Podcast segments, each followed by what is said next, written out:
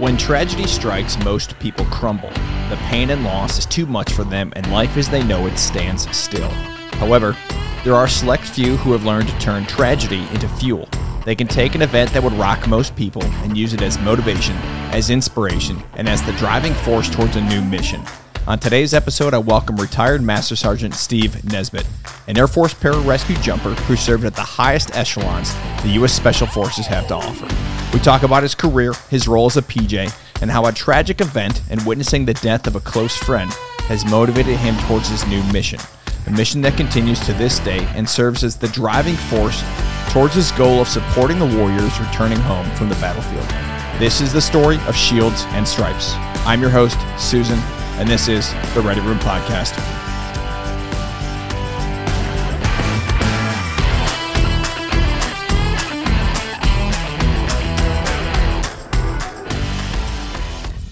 Live. You ready? I am ready. All right, do it. Let's on, rock and roll. Welcome uh, to the Ready Room Podcast. All right, folks, I'm here with Steve Nisbet, 16 year Air Force PJ. Right? That's right. We're at your house. We've got the dogs hanging out. Your wife's doing CrossFit training in the living room. is this a normal day in the office here? This, is a regular. This is what day. happens now. Yeah, this is it. Awesome. So hey, before we get going into the like the meat and potatoes, uh, you're training for something currently, right? I am trying to train for the uh, 2023 CrossFit Games, but it's going to be a long journey, Long journey. a lot of time, a lot of lot of discipline. So hopefully, hopefully we can knock it out and you know devote a lot of time to it, and, and it's going to be a, a challenge. It's going to be a challenge. So that's part of uh, because you got out when. I got out in June of this year, so June of 2021. Okay, so this is part of your new mission. Yep. So right, I set, set myself missions. a new personal goal, and uh, now that I got some time on my hand and able to stay consistent in something, Okay. Um, I am 35 years old, which is significantly older than a lot of the the other athletes in the market or in that age group, um, or, or in the individual category. But uh, I, I think So I got there's a, you got a chance though. I, mean, I still think I got a chance. Nice, Yeah. nice. well, dude, I know I told you I was going to stop and, and bring some chalk and headbands on the way. That's over, right, They yeah. were. Uh, I stopped at the CrossFit store; they were sold out. So Some long socks. Sorry, sorry bro. Yeah. Yeah, get some sock up to my knees and just cover myself in chalk. So next time. Uh, well, dude, welcome. Thanks for letting me come over here. Uh, we're just uh, kind of centralish North Carolina, about an hour from Fayetteville, or Yeah, about an hour west of Fayetteville, about an hour south of, of Raleigh. Cool, man. So, dude, we talked about this, man. We're gonna get into your background, talk a little bit about PJ life, and then talk about really the the main effort here is Shields and Stripes, like the new mission that you're working on now. Yeah, that's right. So, dude, where'd you grow up? So I was born in Colorado, Aurora, Colorado, um, and then I grew up and moved to Tucson, Arizona when I was young, probably a four or five, um, and then spent my entire childhood there. Um, went to college there for about a year. Um, just tried to study astronomy, and so it was a small community college, and then I found that to be pretty boring. So I started a new path. You had mentioned, uh, you know, astronomy students are a unique bunch, and, and uh, so did you blend in there or what? No, not not entirely. I kind of looked around at, at what who I had around me and, and what I was doing. Even though I enjoy looking through some telescopes, enjoy some space space nerd stuff. Um, but I looked around. I was like, this just this just isn't the demographic. This isn't me. Not the You hardest hit yeah. brothers at, yeah, uh, in the I'm astronomy 18 course. years old, and I got some some older um, silverbacks around me. So um, I needed to to make a change. I knew I had, still had I had some fight in me. I didn't know what it was, but but I just knew that this wasn't my time. It was not astronomy. yeah, astronomy. So wasn't you, it You switched it up. Yep. So what'd you switch up to? Uh, I decided to join the military. Um, so my, my dad spent several years in the Air Force. I decided to go check out a recruiter to see what they're about. Um, went to the Air Force. I actually took an ASVAB test in high school, scored pretty well in that, and I chose a job or a career field which was a high scoring ASVAB career field. So nuclear weapons apprentice was was the selection that I made. I'm pretty happy with that. I had a plan in my in my brain of like, okay, I'm going to do this for a couple years and then get the GI Bill, go to school, um, and then get out work for Raytheon building some missiles. And Oh, you had the plan. so I had a dude. pl- yeah, I had a full plan. missiles. Yeah, I was like, okay, this is and, and several of my friends were engineers, and I just never got into it. But I was like, oh, I'm going to do what my friends do, um, and so started thinking about that path as I as I exited the Air Force recruiter office. Right next door is an Army recruiter, and he stopped me as as I started to leave, and and he's like, "Hey, let me have a, a conversation with you." And I didn't have any interest of joining the Army. That that was one thing I didn't want to do. But he did say, "Hey, I can give you twenty five thousand dollars today, and you can come join the Special Forces." And that's the first time anybody ever considered me to be like able to be in a special operations career field. So I listened to what he had. I listened to what he said, and so I was like, "Okay, cool. I'll be back um, in a minute. Let me go talk to these guys, um, the, the Air Force recruiters." So I went back over to the Air Force recruiters, asked them if they had a special operations career field, um, and they said, "Yeah, we do, but you already selected something, and and you wouldn't make it anyway. Like you, it's a ninety percent attrition rate. You're too small. Let's just stick with what you got." And Good, that, man. Really that- motivating. Yeah, and I Yeah, was like, great "That- recruiting." this a hole, and so. I was like, well, let me let me take a look at it. And so I looked at the different career fields, and we have combat control and, and, and pararescue. And so I actually looked at being a uh, a combat controller. We have an intruder. What's the intruder's name?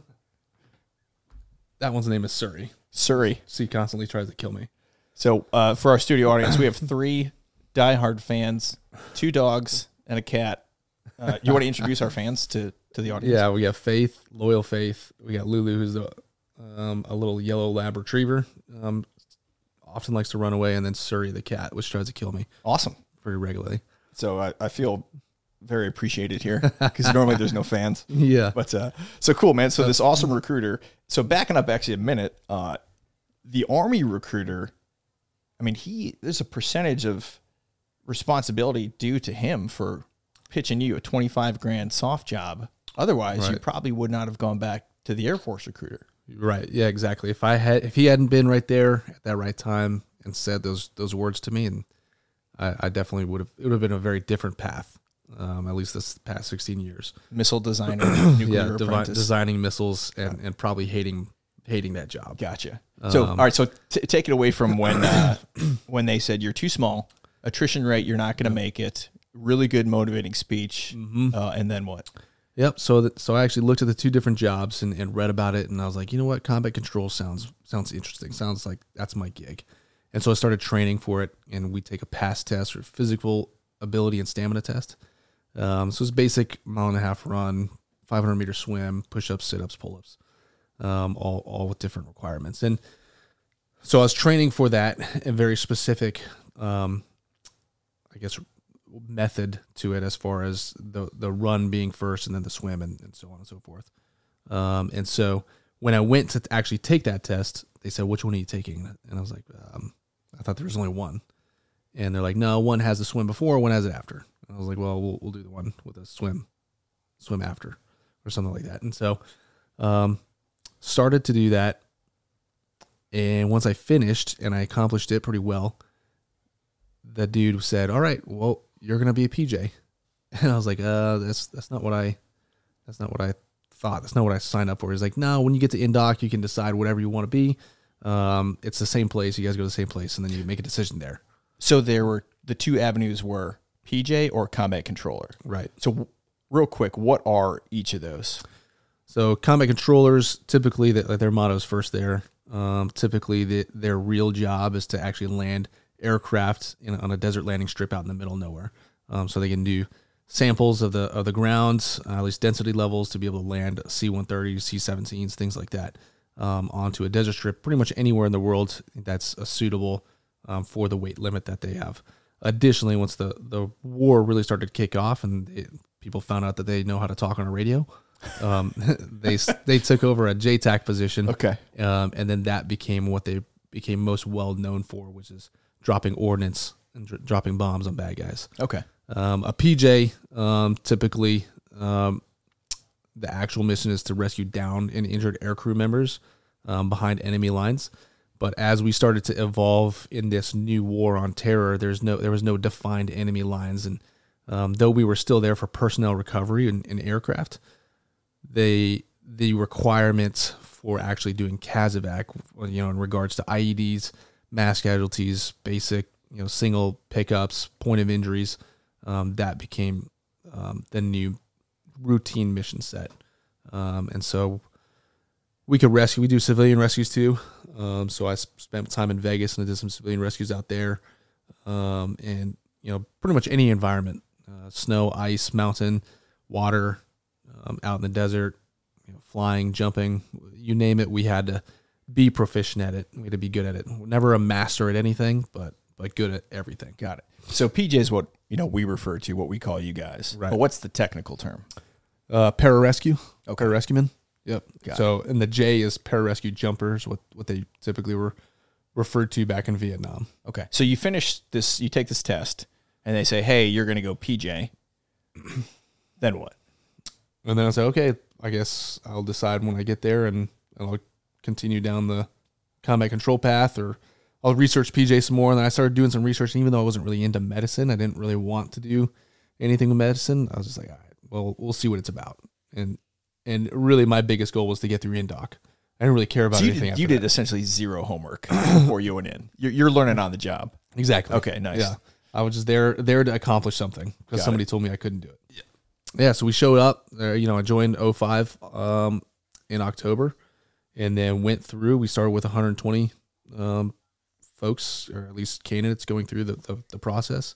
And again, I was going through basic training, and we had about 20 20 or so, you know, combat control and PJ candidates going through. And at night, they're all work they're working out. They're doing extra pull ups and push ups in in you know, in the barracks, and I go to I, I'm going to sleep because I'm tired, right. and I, and I was like, man, like these guys are still getting after it, but I'm I'm too tired for that. I'm going to sleep. Yeah.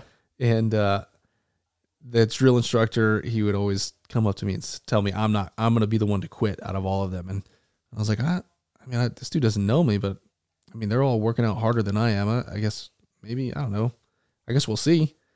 And then by the end of it, and it's you know two weeks of preparatory, at least back then it was two weeks of preparatory, and then ten weeks of, of the actual in-doc course, and a lot of that was water oriented. So at least half of it was spent time in the water.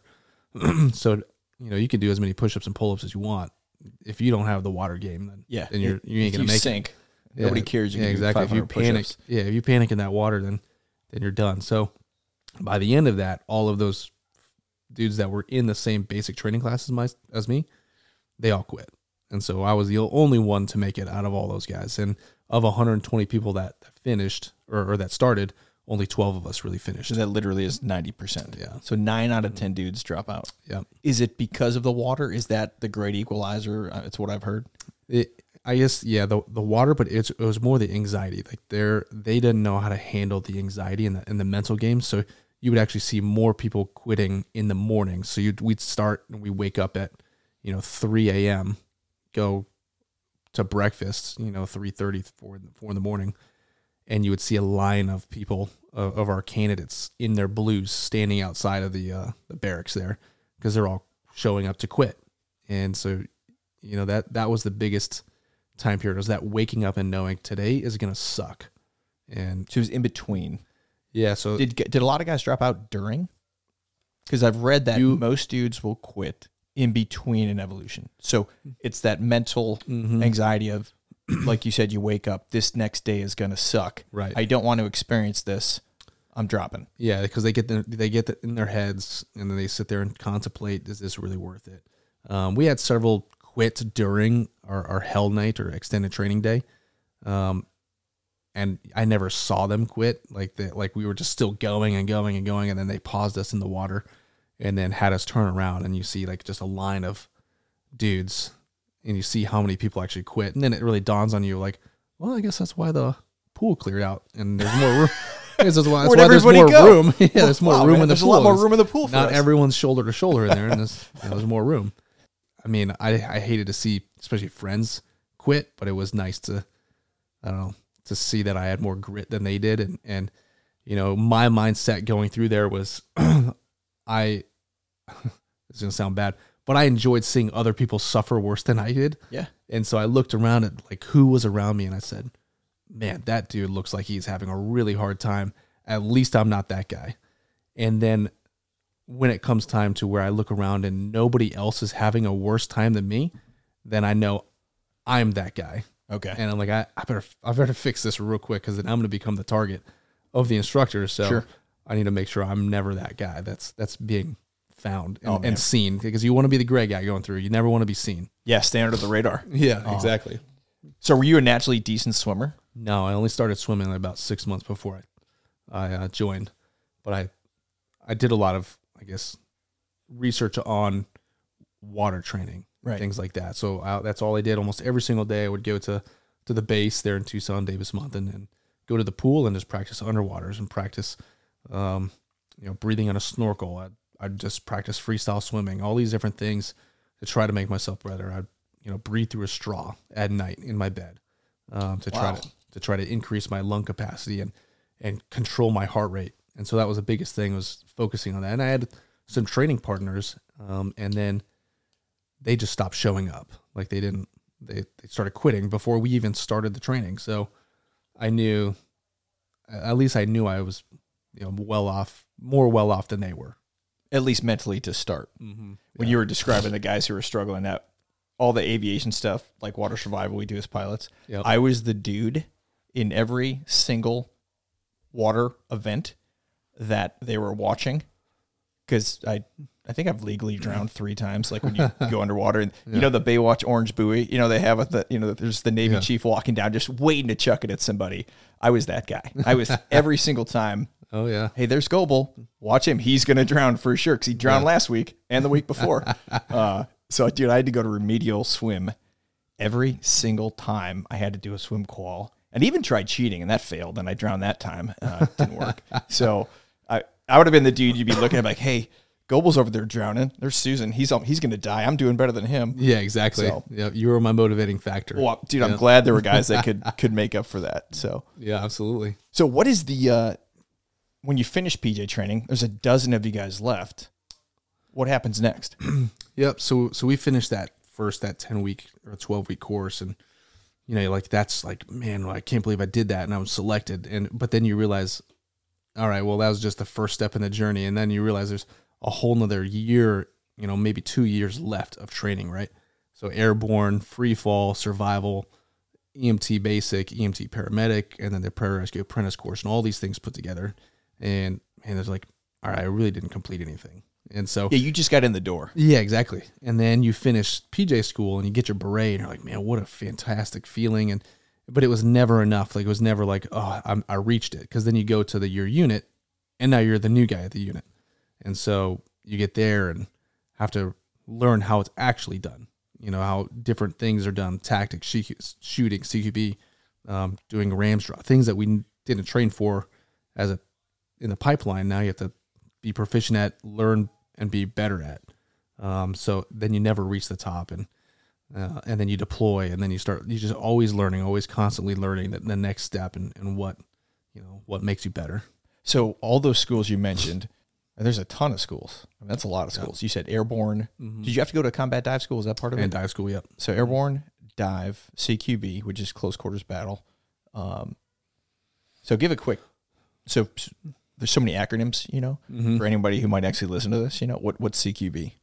Uh, so entering a entering a house, um, or a building, some sort of structure, and then doing, uh, you know, engaging a target with inside of there. Um, assaulting a compound is, is typically what, what we're trying to do it for, at least in my capacity. Um, otherwise, we're in a rescue capacity. We're assaulting the same building or, or size, but just trying to get a foothold in there to bring patients in. Got it. So the uh, so clearing rooms, clearing houses, urban warfare, close quarters, that type of thing. So, dude, I'm just I'm putting all these all these resume bullets in line so you can clear a house, bring in casualties, treat the casualties. Well, actually, let's let's back up. So you can jump out of the airplane Yep. to the urban village to clear the town, to get the casualties or bring the casualties in, to then treat them, to then evac them. What else? What am I missing? And maybe if there's water there, you have to swim across a river or something. Yeah, exactly. And, Okay. and, you know, depending on what it is, like you jump in the you jump in the ocean.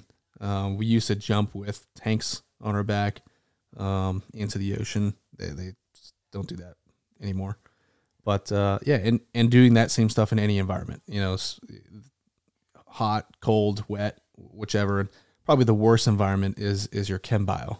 So like the you know beginning beginning of uh, I, I would say 2015 was that was really a big chem bio Um, Are you dro- are you are you wearing mop gear, jumping in mop gear?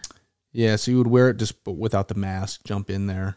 You'd Oh, have the full, a suit on, jump in, and then you get down and then throw your mask on. Okay, so uh, we'll break that one down. So that is your your chemical weapons uh, suit. We'll just leave it like that, minus your Yeah. mask. You're jumping in a, a so- snowsuit. Mm-hmm. Oh, Yeah. dude, that sounds less than fun. It is, it is horrible. It's not a, this is not a very fun experience. So jumping and skydiving is great. and Then the military ruins it Yeah, by putting all this stuff on you. got it. Got so it. that yeah, and then doing it at night and in the most terrifying environment imaginable. There's some recruiting right there. Plug for being a PJ. Yeah. If you like skydiving, miserable, be a PJ. All right, sweet, dude. So what is the? You get to your unit. What's the PJ culture like as a new guy? As, as a new guy, Yeah, let's um, go new guy, and yeah. You know, as you you know elevated your career, what it was like as you got to be more senior. as a new guy, you would show up and you're you're doing everything. You're you're cleaning. You know, I went to Okinawa um, as my first duty assignment, so I'm always cleaning the jet skis, cleaning the boats. I I didn't leave the office or the building until like 7 p.m. almost every night, building RAMZ packages, doing stupid tests, and just like you're being always you're always being evaluated every single day. You're being evaluated by your your supervisor or who's whoever's above you, your team leader, your element leader, and making sure that you could perform at, at a right level and, and, and at a good level. And so it, I wouldn't say there was much mentorship as there was just fear of failing. Like, hey, I don't, I don't want to mess up in front of these guys. And you're expected to be a better medic than them because you just finished paramedic and you just did a bunch of medicine. Um, but then there's that that confidence of I haven't done it for real, other than on civilians during our clinical rotations. So, how did you establish credibility with the rest of the guys in your unit as a new guy?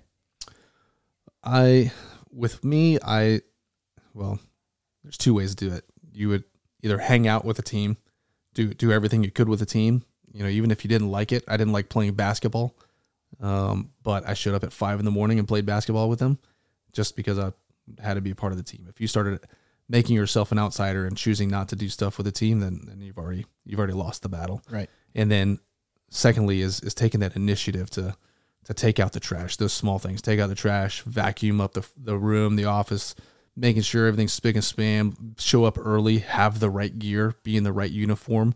Those are like the very basic things. If you can't dress yourself, you know, it's a sad day when a grown man can't dress himself. Like those are those are some things like very basic things that that'll earn yourself some credibility. And then everything else you can you can uh, learn and be taught. Yeah. You know, especially So they didn't expect you to be, you know, uh, I don't know, the Audie Murphy version of a PJ, but they doing those little things, not being too cool, kind of maintaining some humility, that helped gain credibility. Right, exactly. I, what I didn't like as a as a team leader when I was when I was a team leader and element leader, I didn't like when new guys showed up with a chip on their shoulder because they've got the beret and then they, they think they've made it to the top. And I and then I made it a point that they did not make it to the top yet. Hey, new guy. yeah. Hey, here's a memo for you. Uh, how much was this? Was something that people, I think, uh, underestimate how important it is when you show up on time in the right uniform and you're physically in shape. right. You know the importance of that first impression. Yep. so, Vice. So, did you show up in pretty good shape? Uh, I feel like I did. Um, yeah, I, I felt like I, I showed up pretty pretty good shape, but then you're also comparing yourself to other dudes that that you know showed up with me. I showed up with a um, a human anom- anomaly. That this dude was just he never worked out, and he would you know drink and he'd even smoke and whatnot, and he was just always outperforming me. And I'm like, gosh, how does this dude doing there? Like, you know, I wasn't a very big guy. Yeah. Yeah. I was like 150 pounds at that time, and not a very big dude, but you know, I had a lot of heart. wasn't going to quit and give up, but you know, I was re- willing to do the hard stuff. Um, so nothing came easy. But when we have like competitions, you know, like 30 clean and jerks with a 135 pound um, on the bar, I uh, I wasn't doing it as fast as some of the other guys, and so that was a little bit of a wake up call. But but as long as I'm showing up at the right uniform, right time, and and I think I used a little bit of my strengths as far as um, leading, being able to lead a team. Even though I th at a very young guy, I was able to take those newer guys and, and you know, I guess get them to follow me.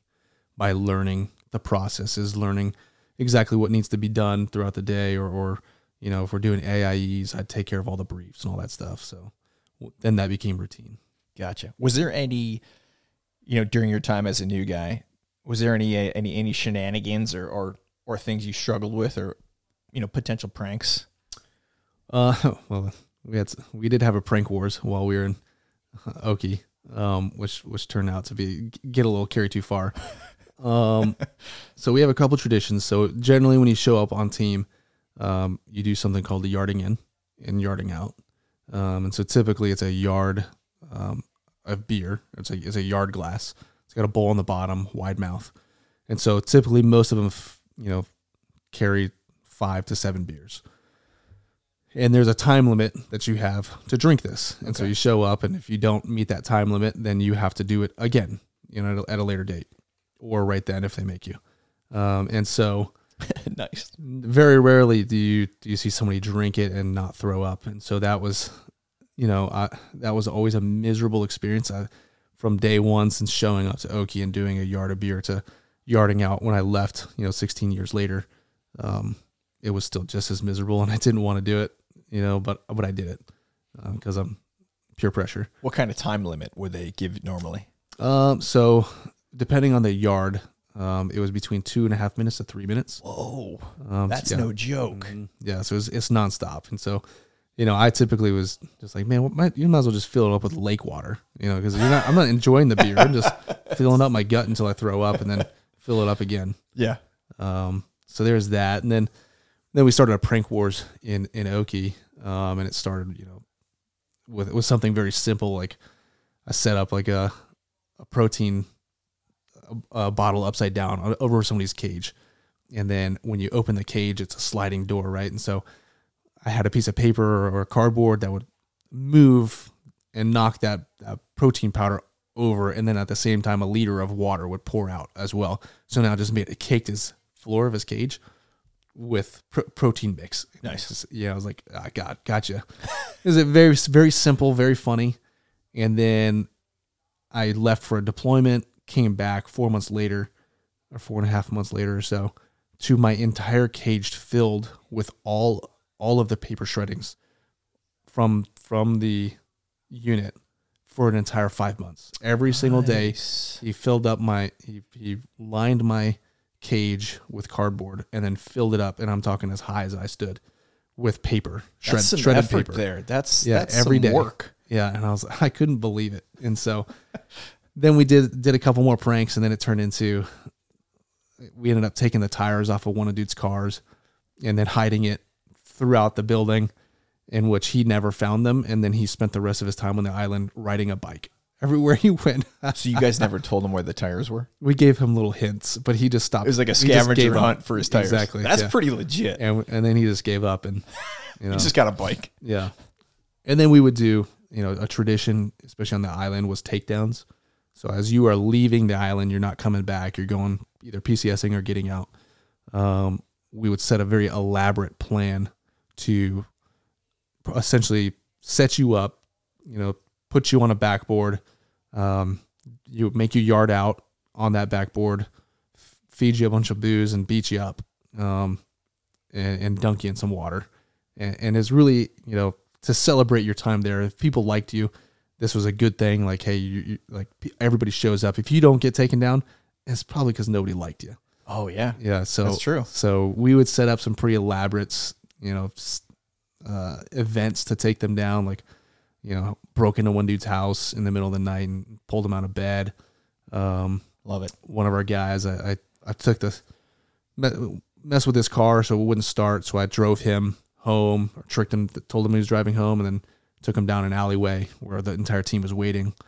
Said, "Hey man, you got one choice. You either or you got two choices. You either fight and jump out of the car and fight, or you just give up." And uh, and he chose to fight. Good. Which is good. Yeah. Good. Get some respect. Yeah, exactly. That's awesome. yeah, was- I like so- it. So you totally just threw him under the bus. That's, yeah, That's good. Oh yeah, That's And good. he needed it. Yep. That's good stuff, man. The versions of that, you know, on the Marine Corps, uh, on the Hornet side at least, is there's there's different pranks. We kidnapped mascots, spray painted cars, painted rooftops. uh, one of this is my one of my CEOs told me a story. They they were pranking a neighbor squadron. They made a video. They got one of the guys' wives from another squadron involved. So one of the wives and said, "Hey, we're doing this promotion video. Would you like to be involved in in this promotion video?" And she's like, "Yeah, sure, I would love to." And like, "Okay, well, all we're gonna do is we're gonna video you video you getting into this limousine, and uh, and then we're gonna." They sold her on something. So what they did is, so they video her getting the limousine, then they cut it, and they made a separate video of each pilot from the squadron getting in the limousine and then getting out. You see where this is going. yeah. And then at the end of it, she gets out. Yeah. And they sent that to the squadron. Oh my god. And it was like, and that, dude, it, there was almost like a legitimate, not just a fun filled brawl, but it was almost a an actual, A real brawl. a real brawl. Yeah. and the, obviously, the, her her husband was less than fired up, Yeah. um, or less than happy, I should say. Yeah. But uh, he was like, yeah, he's like, Susan, uh, you know, that's something we did. I don't recommend doing that. I'm like, yeah, I'm thanks, sir. I, I, I am tracking on that one. So Yeah. it's good to hear you you guys have some fun. Yeah. Uh, that's awesome, man. So, dude, so training finishes up. You're in your unit, and then how long before you deployed? Um, my unit, um, I was in a special tactics squadron, so we augmented um, the 24th STS um, and in a CSAR rotation, and so typically you would go to a train up, and then it was almost like a selection process to to get to go on those deployments. Got it. um, Because usually, you know, they're they're with a, a higher tier organization, and and you're going to get be exposed to a lot more Okay. things. And So, so, you're again with we got to break down some acronyms a little bit. yeah, So combat search and rescue. Mhm. That's your main mission, You're right. and you're Yeah. attached to. At this point, are, are you attached to a traditional line unit or a soft unit? So we would be at a soft, at a supporting directly supporting a soft unit. Okay, got it. Yeah, yep. Um, and so we would only send one at a time to these these train ups. And so my rotation didn't happen. I finished in 2008 or graduated in 2008, and I didn't deploy till 2010. Okay. Um, I did a lot of other TDYs and things like that, but um, a combat deployment was in 2010 Where'd you guys go in 2010? uh, to Eastern Afghanistan. All right. Yep. And so, um, yep, spent four and a half months out there um, in JBAD. JBAD for listeners. Jalalabad. Jalalabad. Yep. Okay. Yep. Uh, you've probably heard that somewhere if you if if you pay attention to history at all. Jalalabad. anyway, moving on. So, how was that first deployment? Kinetic, It was it was busy. a little bit of both. Um, it's yeah, I would say that it. I knew it was gonna be. I knew it was gonna be busy because the it was summertime, um, and so summertime is typically your your most busy months. You know, you got Ramadan in there, um, and then the then the northeastern portion of, of Afghanistan has always been been hot. It's always been busy. Um, and, and the third day I was there, we our base got significantly got got attacked, um, and so that was the first time that I had gotten shot at, and I didn't know, I didn't know what it was, I didn't know what it was like, and and so that was a pretty entertaining story.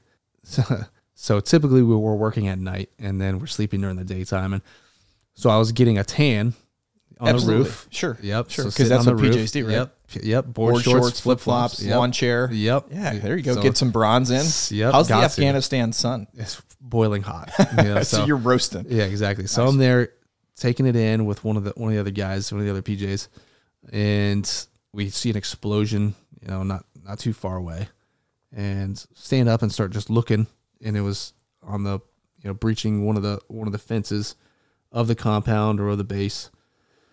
And it wasn't close enough to really get in the fight. It was close enough to see it and be like, okay, this is gonna be a good show. And then I kept hearing like snaps, like just like just like somebody snapping behind me. Actually, it sounded like somebody shooting below me, and I looked down and I was like, "Man, is somebody shooting?" Like, uh, I mean, how do they?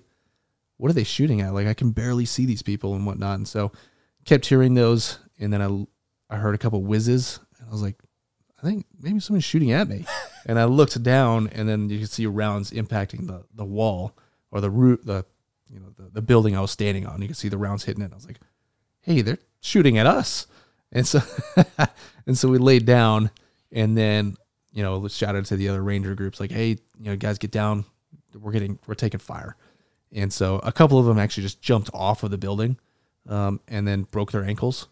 Um, so then they then got sent home. so you know, on their early on in their deployment, they broke their ankle just jumping off a building that they didn't really need to.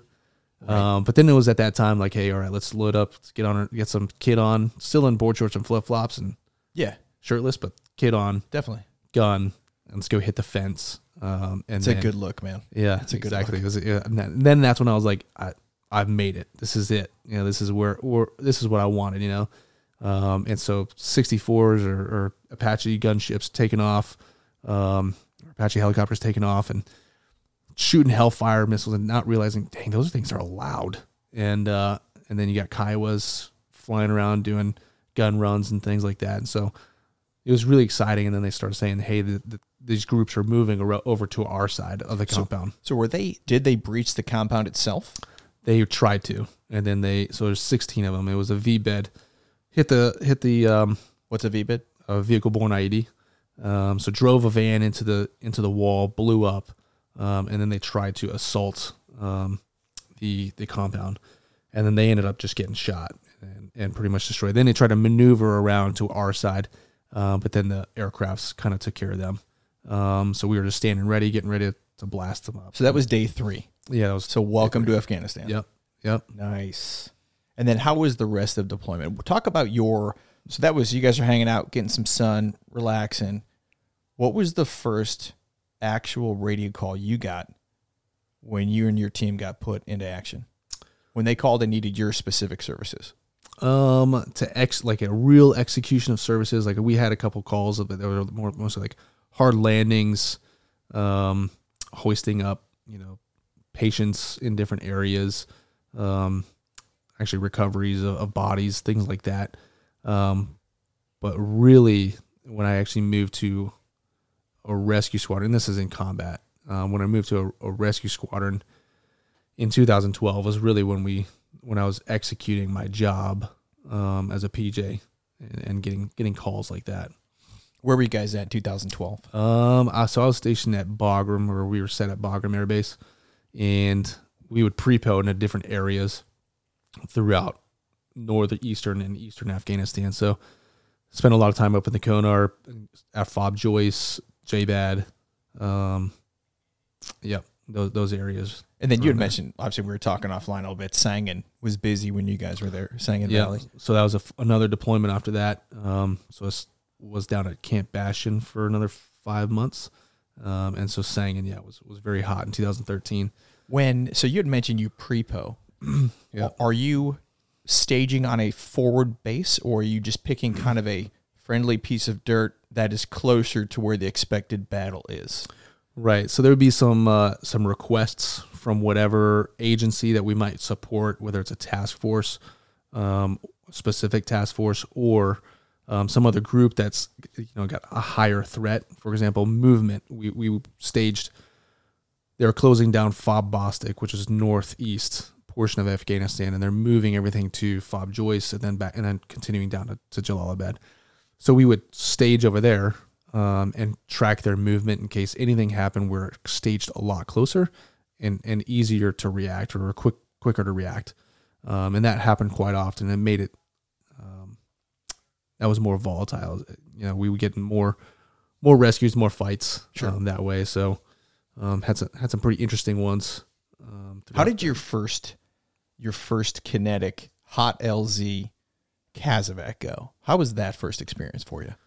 Um, I don't even remember it, but I guess I would say the the first one I really remember, um, is getting off of we're flying in, and oftentimes we're, we're just getting shot at as we're as we're flying into whatever whatever LZ. Um, and so in training, a lot of guys lean out the the door of the helicopter, and you're leaning out to look to see where you're where you're headed. You're looking for the smoke. You're looking for the HLZ, making sure they are where they say they are.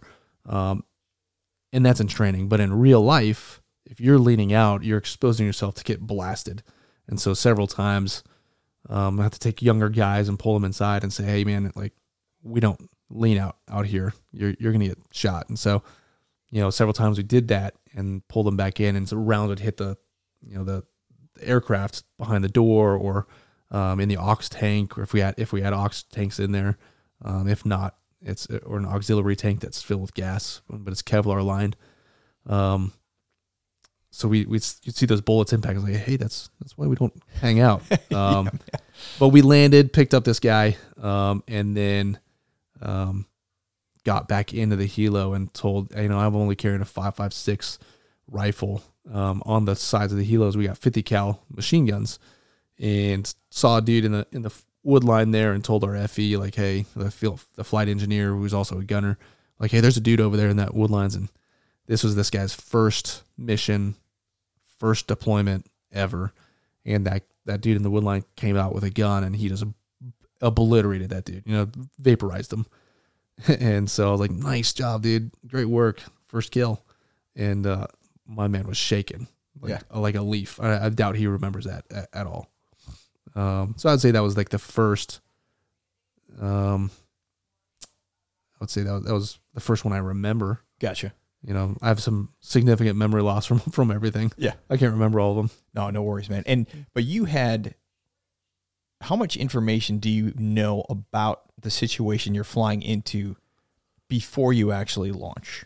So you had mentioned you, the the Casevac nine line comes through. Mm-hmm. So what information are you walking with and prepped with before you go? Very minimal. So our goal was to be off the ground in by in eight minutes from from the notification to on, on the way out. So we would get a, a call or a nine line. It would come to us. Um, you know, however, med ops would like to to dish it out by region. Come to us, look at a, what the mechanism of injury is, what the injury is, um, signs and symptoms and treatments, and then how many how many people it was, uh, what's their, what, are they coalition forces or friendly forces? Um, are they litter bound? Are they ambulatory? Those are the things I'm looking for. And so typically, you know, I would, it's five minutes. So I'm getting dressed. So uh, we're on alert. We're on a, on call. We have a radio. And so, you know, we could be working out and then they would say, you know, scramble call. Team leaders and troop commanders or team commanders would go to the TOC or go to the rescue operations command center. And then the rest of the team would go into the aircraft and start putting their kit on my kit was in the the TOC, um, and I'm getting dressed with all my pants, my my kit, everything, put getting my gun on. As I'm reading information, I'm getting a, a, a grid, I'm getting imagery, and I'm getting patient information. And then I would have Intel print out a piece of a sheet, a piece of paper that has everything. Um, I would talk to the pilots and say, "Hey, this this time I want the, I want this patient going on trail. I want this patient going on lead, and then we're gonna fly them to this hospital." Um, and so I mentally prepare myself. You know, if, if we're looking at a patient that's got um, or somebody that's got facial injuries, okay, mentally prepare for a cric or or an airway insertion, or if they've got massive hemorrhage, okay, let's let's make sure we spike blood on the way so we can give them blood. Um, and so you can mentally prepare yourself for these things before you get there. So I get to the helicopter, hand my team both lead and trail the um, pieces of paper that's got the information on it, and then we can start I can brief that the team on the way in flight. Got it. So you're flying into a hot LZ, so you're getting shot at, picking up a casualty, mm-hmm. treating him. Yep. Jeez, man. How, how do you, when you know this is gonna happen, like you know this is your job, what you're doing, how do you mentally cage your brain before that? So, what do you rehearse mentally so that when it does actually go down? You can execute and not crumble. Because that amount of pressure, most people can't fathom. Right. I think, you know, with the amount of training that we get, um, you, you definitely refer back to that. You know, it goes back to muscle memory and, and, and have you experienced this in training before? What I liked to do, you know, when I wasn't deployed or, or even if I was, was in the shower, I would, I would, you know, I would visualize different mission sets. All right, what if I had this, what would I do? If if an aircraft went down, how would I set it up as a team leader? And and and what would my team look like? And what are the things I need? And so before I even get, you know, in, in imaginary land, I'm already already have an answer for it before it even anything ever happens. And so typically in training, it's way harder. We we make it way harder in training than we do in real life. Um, real life there's generally you know single systems trauma. If it's multi trauma, it's it's probably from some blast and and it and it's the treatment's pretty straightforward. Um, like if you got a gunshot wound in the leg, you know that's that's an easy day. Um, Easy and day. yeah, and Ah, so typically, Gunshot wound to the leg. yeah. Piece of cake. yeah, exactly. And so in training, you know, we're giving our guys, you know, multi systems trauma, broken legs. They fell off of a cliff after getting shot, and so now they have to get hauled up on this cliff and treated along the way in these sked codes. So it makes we in training we make it so difficult that anything that we do in real life is is a is a walk in the park. So your your training just instinctively kicks in. You're right. And so, yeah, you mentally prepare yourself um, on, in route, in flight, but um, uh, you're so busy, at least as a team leader, you're listening to aircraft calls. I'm listening on, on the um, intercom system to the aircraft and, and listening to the JTAC talk on the ground. Wait, what does he have? Is it, is it a, a fight that we're getting into? I trust, usually we got an escort. I trust our, our um, OH 58 Kiowas and, and Apaches to fly in and clear the area before we even get there. If we do get there, we're getting shot at. I I never really paid it. I never thought like oh, I'm gonna get shot today. Like I never even thought like I might get shot. Like I was just I felt invincible. Like even though people were getting shot around me, I never believed it would it would happen to me. So I would there was just no there was that never that thought never crossed my mind. So when you're in the moment, did you catch yourself connecting what was actually happening happening real time to that similar experience that you were put through in training? Like you had mentioned everything in training was so stressful that it prepared you for combat. Did you ever feel like, "Hey, I've been here before. This is familiar to me. I know how to do this. I can execute because I've done this under these circumstances, you know, in training." Yeah, yeah, abs- absolutely. Um, and I think more so being able to to register your body. Maybe not the same scenarios, um, but I paid very close attention to my to my heart rate. You know, and making sure that I'm breathing and I'm and I slow my heart rate down so that I can make sound decisions. Um, and then, yeah, I would say in training, specific to mass casualties. Um, when we practice mass casualties, um, and I would reference missions or training missions that we would do to ones that happen in real life. And so I'd say, hey, all right, like this is what I want it to look like and make it look exactly the same. And, and the reason why we do a lot of our training is when you see an amputated, you know, somebody with an, a leg amputation or, you know, bilateral leg amps, you've already seen that in training. You know, it might be moulage and, and it might be live tissue or whatever, um, but you already seen it. So you, you don't register. It's just, all right, I got to put a tourniquet on. I got to, I got to do this. I got to do that. And, and, and you never think about what's happening until, until later, Got it. you know? Uh, so funny connection, not at all even on a remotely similar stress level, but the connection of uh, the stuff that's ingrained in your brain in training, how long it stays there, and the funny things that happen to bring it out. And this was, uh, gosh, this goes back to OCS 05. We had our first inspection, and so this is it's hysterical. Like if you were to watch it from the outside, like your first uniform inspection, your first rifle inspection, you know, the sergeant instructors just roll through the squad bay, and Just everybody gets just destroyed. Nobody passes. Nobody. But one of the priors in our platoon was like, yeah, hey, here's what I do to get myself ready. I play the Darth Vader soundtrack in my mind before the inspection, and that preps my brain so I'm super loud. Yeah. And I was like, oh, okay. Well, this guy's a prior, so maybe I'll just do that. so, so no kidding. Yeah. I would sit there, you know, you're online. I would play da da da da da da, Yeah. and uh, you know, we just get murdered during the inspection. But fast forward, you know, 15 years, and you're prepping for an actual mission mission, and I would catch myself subconsciously, not even thinking about it, you know, in the brief or walking to the jet or getting your flight gear on, da, da, da, in my head, and I'm like, holy shit, it's been, it's still in there, you know. Yeah. So, jeez, dude Oh yeah, absolutely. you know it's in your brain you just gotta it's something you just gotta dig it out you know the circumstances that that bring it out Yeah, I would say on my, on my missions, I thought more about did I miss anything? Is there anything I missed? And then get updates along the way. Like, all right, is there is there something I should have been doing? Is there something that I should, you know, that I should prepare for? Because sometimes you won't get what you thought. You know, you'll land and then you won't understand. Like, you won't. It won't read out the same way it, presented itself. As far as, you know, for example, we had a a, a kid get shot and it said it had massive hemorrhage, massive bleeding. You know, it, was, it just sounded heinous. You know, as a civilian boy, probably eight or nine years old. Um, so we spiked blood, got everything ready, and and he had gotten shot, but it was like a very small wound in his hand. Um, so so you got to look at that the medic on the ground. Who's what are they saying? Are they are they doing it specifically to get them out so they can continue moving, um, or are they?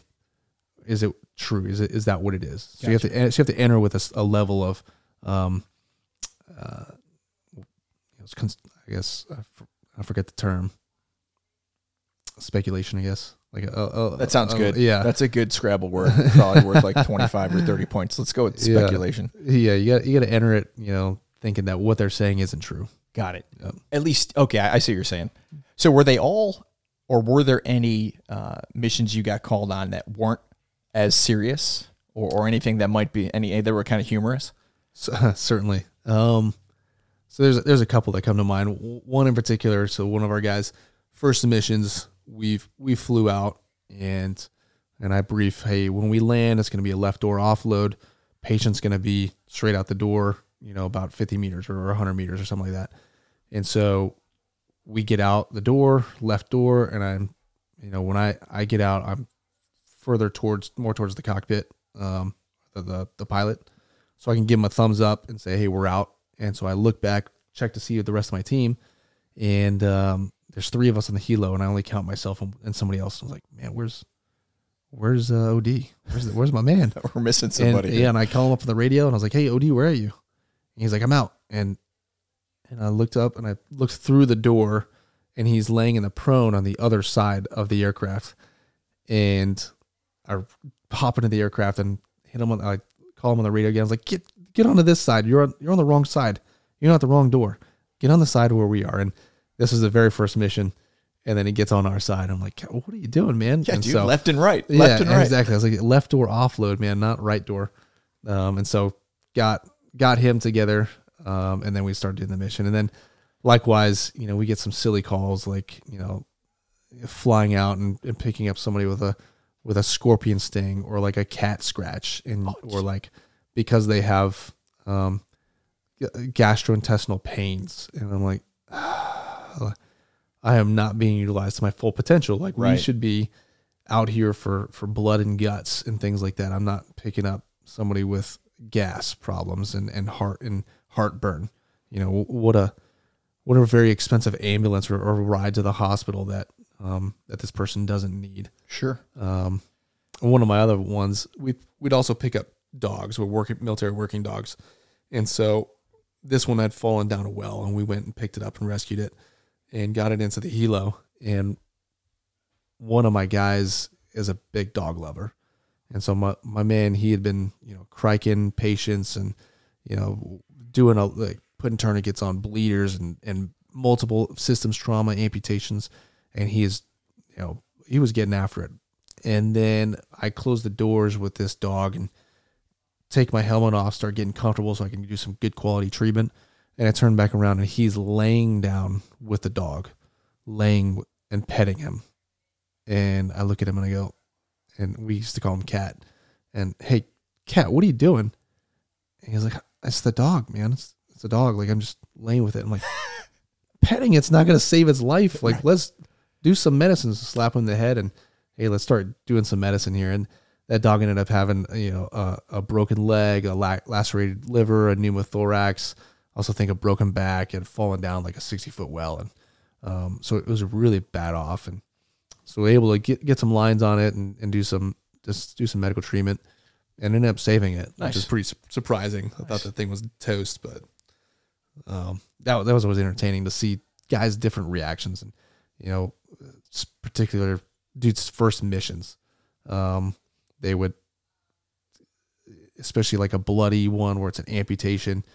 They would get we would get them on the helo, and it's a guy's first mission, and he would just sit there and stare at the at the amputation, stare at the bone sticking out or the meat or whatever. And then I'd let them take it in and then finally like slap them in the head and say, okay, you took it in. Let's get to work. Let's, let's do some work here. Cause, cause that's different, you know, like you see it in training and then now it's like, well, that's what it is in real life. And it's a very particular smell to it and, um, feeling behind it, you know? So to trying to snap them into gear. And then once that happens, then it, then it's routine after that. Got it. So was there a that's the scorpion bite? Uh, is there any fun had with the guys that get Casevac for a scorpion bite? I feel like there would. uh, I might, you know, have a sarcastic comment or two for for that guy. No, I mean they, they may not get a coin like we would typically hand out like a, a poker chip coin Sure. to people that says like saved by Pedro, or s- saved by you know saved by PJs kind of thing. They may not get that, you know, like I would get it if they were if they were legitimately dying from this al- al- an allergic reaction or something like that from a scorpion sting or or gastrointestinal pain. Um, but you know, it was just like, hey man, you just ruined my Game of Thrones marathon. I was on, I was on season six, bro. You ruined it for me. Yeah, man. we were deep in the heart of the of the red wedding, and Oh man, that's awesome. The red wedding. Oh, Game of Thrones plug. yeah, Yeah, dude, I'd be pissed yeah, if I'm knee deep in Game of Thrones and some dude's got a scorpion bite. yeah. Oh man, and still, are you airborne in eight minutes for a scorpion bite, bro? Um, no, that one would would not be so much as a scramble. That would be, you uh, know, again, again, it, it depends on what the medic on the ground puts, you know, and so that's why I say you can't trust everything they say, and they they might say this person's going downhill and they're a cat alpha, and they need immediate evac. That would constitute us getting off the ground extremely fast. And then you get there and you're like, man, we just got had. Oh, dude. But oh man, ruining Game of Thrones marathon. That that was something we look forward to. Yeah, or my workout, you know, Yeah. deep in, deep in the heart of a workout. You, You get the get the oh that's scorpion, but yeah, we'll be there. And I, I got six more yeah, sets. it's- sometimes they'll know. be like, ah, it'll be an hour. Tell them we'll be there in an hour. Yeah. We'll pick them up. good. Yeah. ruined Game of Thrones marathon. So, dude, you eventually, yeah, I mean, you did 16 years uh, as a PJ, and eventually it came time to, uh, there was a decision you had to make to, to stay or get out. Yeah. Not an easy decision. no, no, but I think my, my hand was forced in this in this uh, instance. Um, What what was the what were the factors that led to your decision to eventually get out? um, s- several. So when I when I left the rescue squadron, the, the 58th Rescue Squadron in Vegas, um, there's the unit that I referenced earlier, the 24th STS, and and that's our, our tier one organization. Um, both Army and the Navy have have both those, um, and we support those. You know, um, at the at the 24th, and so that's a whole selection process. You know, after being in a job for a while, you got to go through in a selection process and a whole nother training um, process um, to make sure you you do have the ingredients to actually support those entities. And I was never intending to go there, but after that deployment that I, that we referenced going out and staying in a bunch, um, those deployments were dissipating quickly, and I was still I was at the height of my career. It felt like like I was performing really well. I still had fight in me, and so I was like, man, I guess I guess I'll go to this unit. You know, I guess I'll apply there. And so applied and got set up for a selection date. And the selection date um, was a day after I was getting back from Afghanistan. And so I wasn't sure if I was going to make it. And, and I also wasn't sure what my family would think about that. So from Afghanistan, I told her, told my wife, like, hey, I'm going to go to selection for the 24th, but it's also on this day. And so I landed in Vegas from Afghanistan, um, packed my bags to go to North Carolina, pretty much high five my wife, and then got on a plane and then flew out to here to do another two week, two and a half week selection. um, so came out and did that and then got picked up, um, fortunately, and then did the whole green team thing and, and, and finished that, got selected for a team and then spent the rest of my career there. So, so did another seven deployments, um, with, with this organization. Nice. And then I would say in 2019, so I'm about 14 years in, um, with with nine deployments at that time, I would I s- started to really notice some significant memory loss, and so throughout a lot of those deployments, we were taking a lot of IDF, a lot of um, indirect fire, rockets coming in, and, and several of those were landed pretty close, and so I had a lot of close calls with those, and, I- and I got lucky a lot of times um, both in the experience of my career and um, that I didn't die. and so I thought my memory loss was from TBIs. So I at So our unit. traumatic brain injury. Yep. Gotcha. And so at our unit, we have a, a very big, robust human performance staff. So you have nutrition specialists, you have strength conditioning coaches, physical therapists, and psychologists, and they're all working together to help us perform and operate at a high level. So I went to our neuropsychologist and and one of our operational psychologists, and I asked for, hey, why is my memory loss so significant? There's people that I have known, I recognize them, I've known them for a really long time, but I don't remember their names. I, I Oh shit. yeah, I was like, I don't know, like I just recognize them, but and I would see them all like either at like Walmart or even at work, and I'm like, yeah, I just don't remember his name. And even though I he's on my team, like things I just, that I should know. So we took a cognitive test, and then they're like, yeah, you're pretty superior in everything except for one section that's attentiveness. Like your attentiveness is actually average, um, and that's sign or an indicator of PTSD. Now, when I heard that, I was like, but I'm not like what you see in the movies. I'm not like what you see in you know, TV of as far as like having moments of breakdowns, waking up in the middle of the night, like grabbing, you know, my wife or, or grabbing like, you know, a gun or something like that, or having these meltdowns. That, that, that was not me. And so I was like, mm, I don't have that.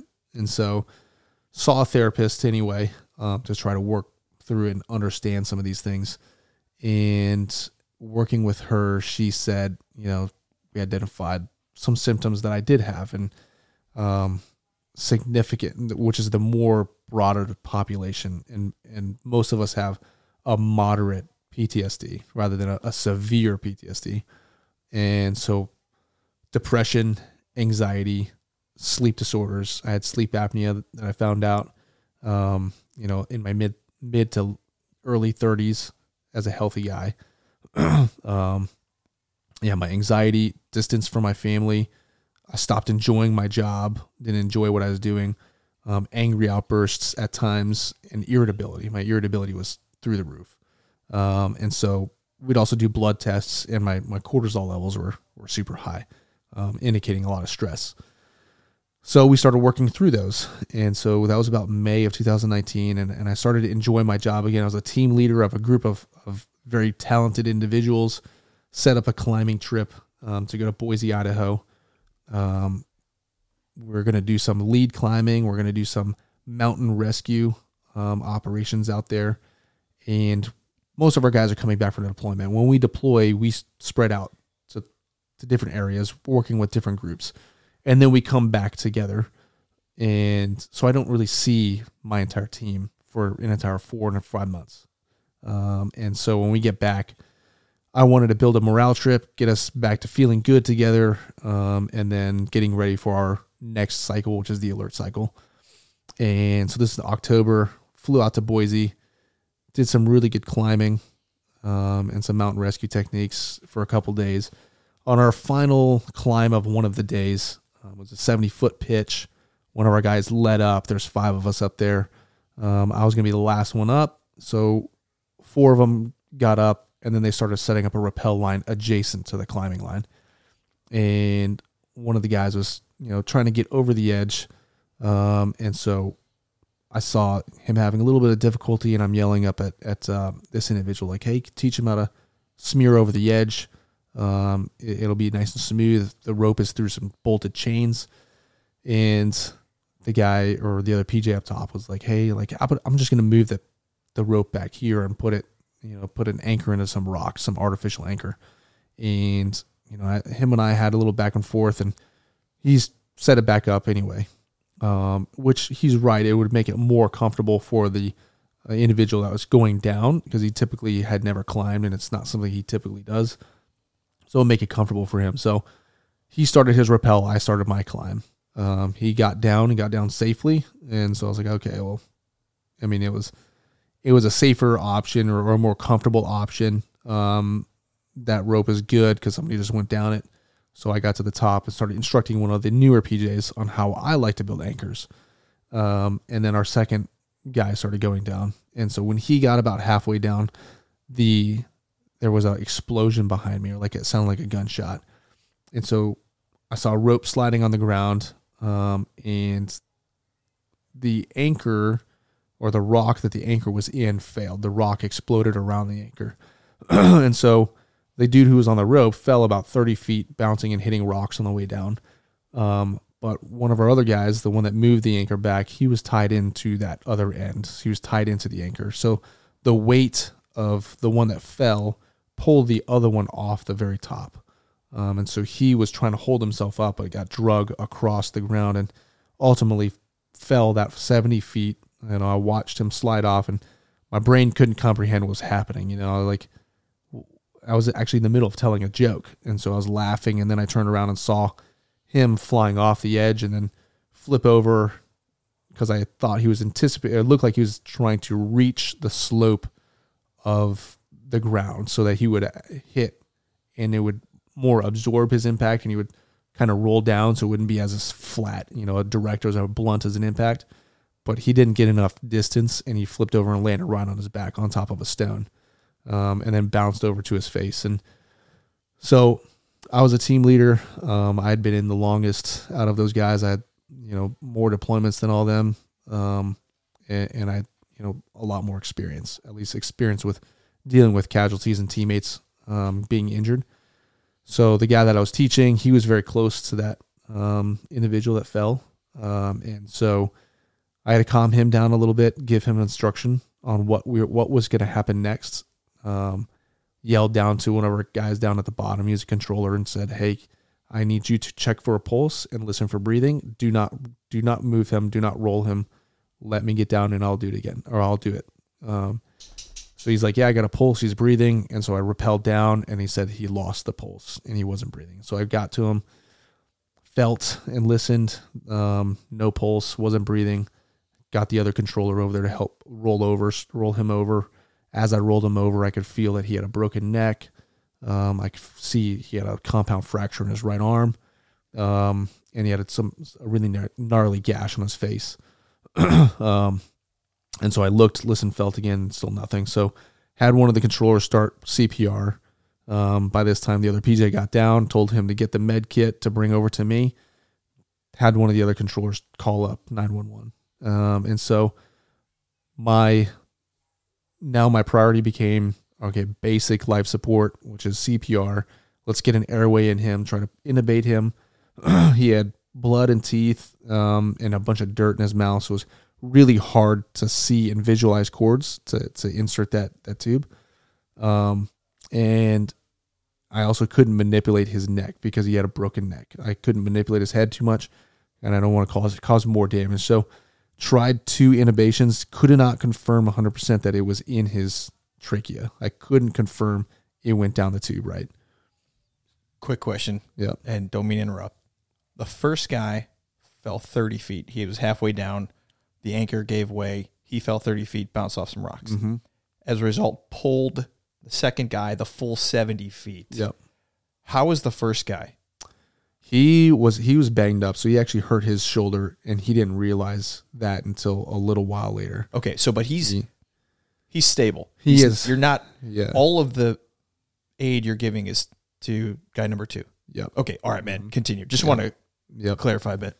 Yep. And so as I, I could not confirm 100% that that tube was in his trachea. So and I and I had to do right. I had to make sure 100% it was there um, because I, you know, it's this is my boy, this is my my teammate, um, and so I opted for a surgical cric, um, cricothyrotomy, um, and so that was you know taking a scalpel, cutting a hole in his neck um, into his cricothyroid membrane, and inserting a tube um, through there so that we could breathe for him, and so did that. Um, it went smoothly, um, and then the other PJ did a field thoracotomy, and that's essentially a chest tube without the tube. Um, and so we did a, he did on the left side, rolled him over, and about I would say about a liter of blood came out of, the, of that of his chest cavity there, and so it was just you know spilled out like you just took a, a you know a gallon of milk and just poured it out. Um, and so told him to seal that back up with a chest seal.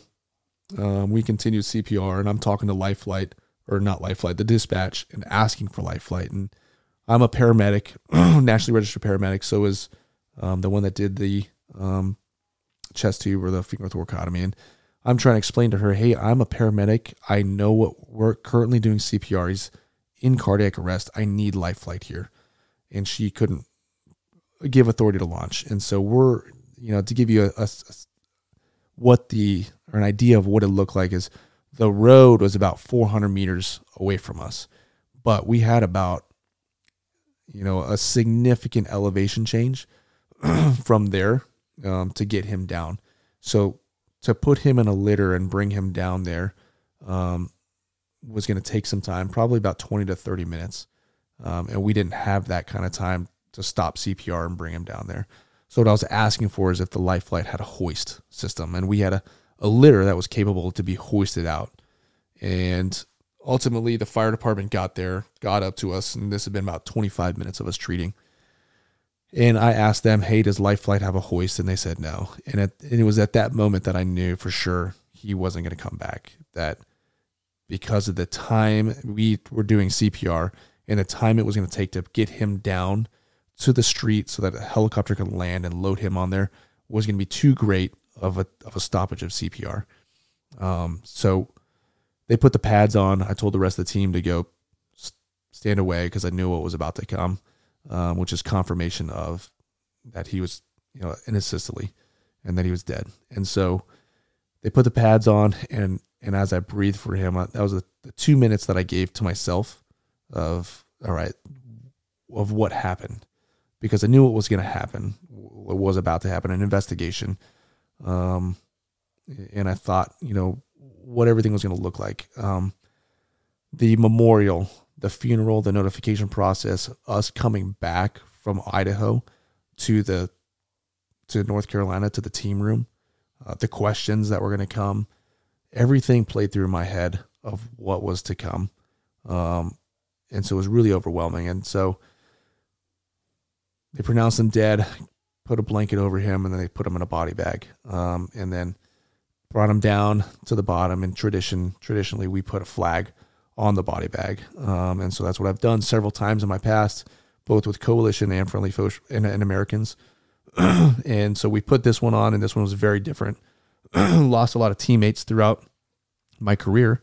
Placed a lot of American flags on on body bags, but this one was in training, and this one was um, devastating. We were talking about beers, where we're going to go have drinks that night, where we're going to go to dinner. Um, the the Peter, he's the one that passed. He his wife was pregnant at the time. Um, he had a two year old child. So I had called up my boss and, and said, you know, this is the last flag I will pin on a teammate for the rest of my career. I, I will never do this again. This, this, was the straw that that broke me. Um, and so I pulled myself off a team as the team leader. We flew back to North Carolina. Um, investigation, accident investigation takes place um, naturally, and I realized I, I leaned back on those resources that I described earlier, the psych psych doc specifically, um, and I now I have a lot of guilt, a lot of blame, you know, a lot of what ifs. What if I had done this? What if we had done this? You know, and you know, that was the last climb of the day, and and I actually didn't want to do another climb. I, was actually gonna. We were wrapping up the climb before on a route, and I we turned around the corner, and I was gonna say, "Hey, let's pack it up, boys. Like we we climbed enough today. Let's let's head back." Um, but he was already climbing, so I was like, "All right, let's let's continue the climb." So, you know, I wished I had said, "Hey, let's let's call it." You know, Josh, come back down. We're gonna we're gonna call it a day. You know, there's so many things that that went through my head of what ifs and so we had spent a lot of time dealing with that guilt, um, the nightmares. Now I can't sleep. Now I have a specific dream that I'm thinking about. I'm depressed, distant from my family, um, don't want to do anything. And spent two months uh, almost every single day talking to the psych doc. And she was able to bring me back to um, functioning as, as a high level team leader. The team wanted me back. I wanted to be back as a team leader. Um, and so I was ready. And I'll also say that, like, you know, she, she, you know, in a way saved my life and, you know, literally and, and figuratively. Um, and so came back as a team leader. And within 36 hours of coming back, we blew out on a short notice deployment. So notified at 8 a.m. on our way to a, a you know, an AO or an undisclosed, undisclosed location by noon. So within four hours, we're, we're gone. Um, get there. We're there for two and a half months. Pretty successful deployment. Some some moments of excitement, um, but nothing too crazy. Um, but led my entire team out there. In, fact, my entire troop, um, Air Force troop, went out there. So 16 Air Force dudes along with an Army contingent. Um, a lot of guys out there. And so very successful, came back feeling confident, feeling ready, like, okay, confirmed, I'm back. Started getting ready for our next deployment, which was going to be in May, our actual deployment. so this is in February, March. and in April, the accident investigation closed out. It closes out, and they find, you know, in the accident, in the investigation, safety and accident one, that there's nothing that we could have done to prevent it, that it was an accident, and there's nothing we could have done to save his life. Had he landed on an operating table, it would have still been the same outcome. Um, but the the military had to hold somebody accountable, and because I was a team leader out there, I was held accountable. Um, and so with that, I was removed from my position as team leader, um, and I was removed from this unit that I'd worked so hard to, to be at. Um, so I was told I had to leave the unit. Um, and I was told I was going to leave the unit as soon as possible. That meant 30 days. So now, this was six months from the accident, from when the accident happened. And I had spent that six months convincing myself it wasn't my fault. And now I had a sheet of paper saying, This is my fault. I could take this to my psychologist and say, Look, see, I told you it was my fault. It is my fault. It says it right here. I just got fired for it. Um, and she was not thrilled about it. She wasn't notified that that was going to take place. Um, and now I'm back into depression, back into blame, back into guilt, not wanting. Now I definitely don't want to do my job anymore. Um, I feel like this. Everybody's staring at me. Everyone's looking at me, blaming me. I have this. You know, I don't want to go into work. I don't want to be seen by anybody at work. I'm embarrassed. Um, and, and none of that was taking place. You know, but it was all in my head because everybody supported me. Everybody knew what happened. Um, but still, it, it didn't take away the feeling that I had. And so the place I was going to go to was back to Las Vegas, um, the, where I was given orders to. And if I'd done that, I, I looked at the process or, or, or, the future outcome of that and in the condition I was in, I would have had access to gambling and alcohol. Um, and I probably would have, you know, gone down some of those paths because they didn't have the resources we have here at least to the extent they didn't have a psychologist embedded in their squadron. They didn't have um, continuity of care. It wouldn't have. They would have had no context of what I just went through. I'd have showed up at this unit as somebody who had just gotten fired from a tier one organization. So a stigma already already written upon me, um, and that just wasn't for me. So the only option to continue getting the care at the unit that I'm at was to medically retire to get out. Um, so I chose to push them a medical retirement button for PTSD so that I could continue getting treated and seen by the psych doc um, that I was seeing and, and, use the resources there, the, the strength conditioning coaches, the physical therapists, and the nutrition coaches, and, and work at myself, building myself back up. And so um, that ultimately led to me me getting out. And so that was about a year long process of me getting out, doing therapy, overcoming a lot of these challenges um, and then ultimately what led to me what what I am trying to do for Second Life. Okay, dude, that's a that's a hell of an experience, man, and some significant self awareness to know that in your current mental state, Las Vegas is not the best place. I mean, that's that's significant. The fact that you were aware of where you were mentally, and that yeah. given the options available uh, in that town, what, yeah, that probably would have went south. Uh, right. Yeah. Oh man.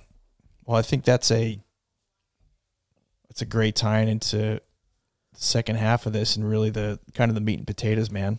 Um, that was the kind of the, the the circumstances that led to you getting out.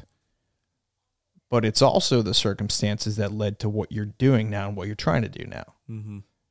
Because would you still be doing what you're doing now? And we'll talk about this in a minute. Had you not experienced that loss? No, definitely not. I would have been still in the teams. Uh, I would have taken my career to 20. Um, I would have been, you know, just continuing doing life as normal. And even so, it, had it been somebody else, had it been another team team leader at the squadron I'm at, I, I don't think that they would have um, done this, done what I'm doing now either. I don't I don't think this what what we're trying to build would not be happening um, had things not gone the way they did, they have. And so, as I look back, everything just was coincidentally happening and, and very unfortunate experiences, um, but offering me the opportunity to help a lot of a lot of people. And it's it's been a that's a driving force. Mm-hmm. I mean, that's your. Well, let's get into it right now, man. I mean, let's. uh This is the best, the perfect time to get into it. Shields and stripes. Mm-hmm. That is your new mission. Yeah. What is it? So, as I look back at the resources that I had available to me, um, and as I started transitioning out, I realized, man, like I'm to lose all these resources. I'm to lose this strength coach. I'm to lose the, nutritionist. I'm to lose the physical therapist, the psychologist, like all those in, in all encompassing in one spot. Those are to go away, and I'm to be stuck to this VA system. Likewise, I was also, you know, in this time period that I had gotten fired, this is in mid 2020, and I'm looking at the news and I'm seeing on the media, um, you know, regardless of what anybody believes, you know, uh, law enforcement's really getting hit really hard by the media. And I looked at them in, in these videos and I saw myself, or at least my old self, in them, you know, being high stress, being in the red constantly, making quick decisions to try to save their life, um, over maybe perhaps overreacting in some of those decisions, um, irritable, um, and, and you know just living that high stress lifestyle. And and I saw them and I'm like, man, like I wonder what kind of resources they have. And so I did some research and I looked it up and there's some resources out there available, um, but certainly not to the extent that I had available to me. And and I personally believe that they needed it more than I did. Um, they needed because they're every day in their war zone. Like my combat zone is overseas, and their combat zone is outside their door. Like they live inside their combat zone. They wake up and they go to work into the same combat zone that they live in. You know, it's it's a wild thought. You know, in my I grew up my my dad has spent 30 years in law enforcement, and so I I know now I understand more of why he was the way he was, and so that that helped me lead into why I'm I want to do this even more so. Um, and so creating a place that has those resources available in a four week program that these participants can show up, these demographics of law enforcement, firefighters, EMS responders, and, and, uh, veterans, specific non-SOF veterans, because I think there's a, you know, all veterans as, as a whole, but I think SOF veterans get a little bit more taken care of when they get out than, than regular veterans or, or non-SOF veterans. So having this in a four week program, they show up, they get a strength conditioning program, they get a nutrition program, they get uh, physical therapy, and then they get psych therapy. Um, and so throughout that four weeks, you have in person treatment. And then when they leave there, they get another 12 weeks of virtual therapy, um, both in the mental realm, and then we're looking at a physical uh, platform or physical fitness platform to do a virtual space.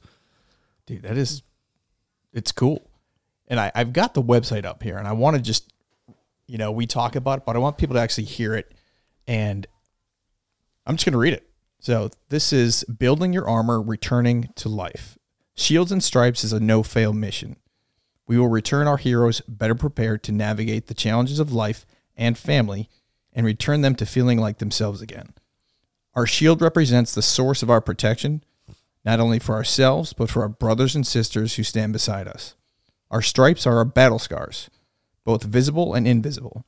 The shield and stripes represents our union as law enforcement, first responders, and veterans, and our dedication to ensuing, ensuring our heroes outlive and overcome their own battles and learn to live meaningful, happy lives. So that is the why. Yeah, it's freaking badass, Absolutely. man. And this type of the the various avenues of treatment that are offered is there anything else that exists that you know of that offers such a multi-dimensional role of attacking the stressors that come with combat experience, PTSD, losing friends, things like that? I, I would say um, there's there's a couple out there. At least there's a couple that, that are out there, and and they're doing great things. Um, not specific to to kind of what we're doing. Um, I would say there's a, a place up in Virginia Beach um, that, that's the closest, and they're they are servicing veteran specific and SOF veteran specific. Um, VHP, I think is its name. Um, but there's a couple others that that do mostly retreats, um, and they do um, you know like a, a one week workshop. Show up, we'll teach you some, educate you in some ways to, of health and wellness to better take care of yourself, or here's you know some money to that will pay for you know ten sessions of therapy, things like that. Um, but but I spoke to several organizations, you know, and fire battalion chiefs of fire stations and they and I asked them like, "Hey, have you sent anybody to these places?" And they're like, "Yeah, we sent this guy here, and and this guy here, and they went out for two weeks." And I was like, "How was it?" And they're like, "It was a blast." They, they said it was awesome, it was perfect. I was like, "What happened afterwards? Well, what what was their outcome afterwards?" Well, well, then they came back, and then like, you know, two to three weeks later, they tried to kill themselves, and so that's not working. You know that that just isn't hitting the mark. And I think that the retreats are great, and the and the going out and doing peer support programs and and therapy programs are great, and, they, and they're definitely they're vastly needed. Um, but but I don't think they're long enough. I don't think it, it hits the mark on a whole body concept. And you know, the four weeks is a lot to ask, especially of, of you know a, civilian responder or, or a public servant um, to take either time off or time away from their family. It's a lot to ask, um, specifically to somebody that's not used to taking that time away.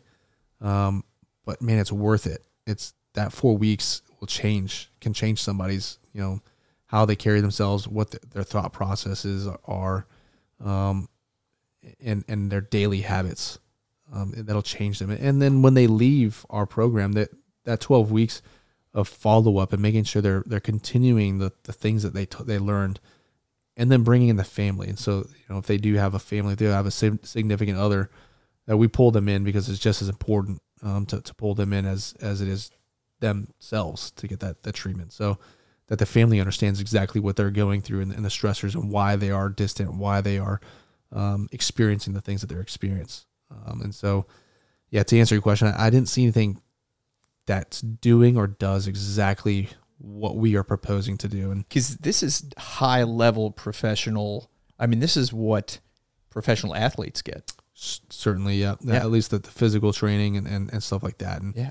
And I would say even the mental performance aspect. Yeah, sports um, psychology, things like that. I mean, yeah. those are they attack in injury from multiple different angles. And right. you know, so what have you seen and when did you guys get started initially? So June, right? April was when I first started the entity. Okay. And so when I was transitioning out or getting out, I I knew the space I wanted to be in in the health wellness fitness industry. Um, and I was kicking around like, hey, I want, I want this gym, but I want it to be like what we have here at the unit or what the preservation of the force and family, the POTFF program is to the military. I want it to be like that, but I don't know how to do it. So I'm going to get some education on it. I'm going to, I want to, you know, figure it out. And so, you know, like coincidentally, one of the guys that was going through our green team at the time, I hadn't spoke to in a very long time. And he, I happened to pass him in in the gym and I was on my way to, to an appointment, so I didn't have much time to talk. But I told him a little bit about what I wanted to do after the accident, and his his best friend or one of his you know what he calls his brother um, was the former vice president at Exos, um, and or at least senior vice president of the sales enterprise. What's Exos? Exos is a uh, performance facility or sports performance facility uh, typically known for pro athletes and typically known for NFL combine preparation. And now they're they're entering the corporate space as far as health and wellness. Um, they're they're definitely a giant in the health and wellness space.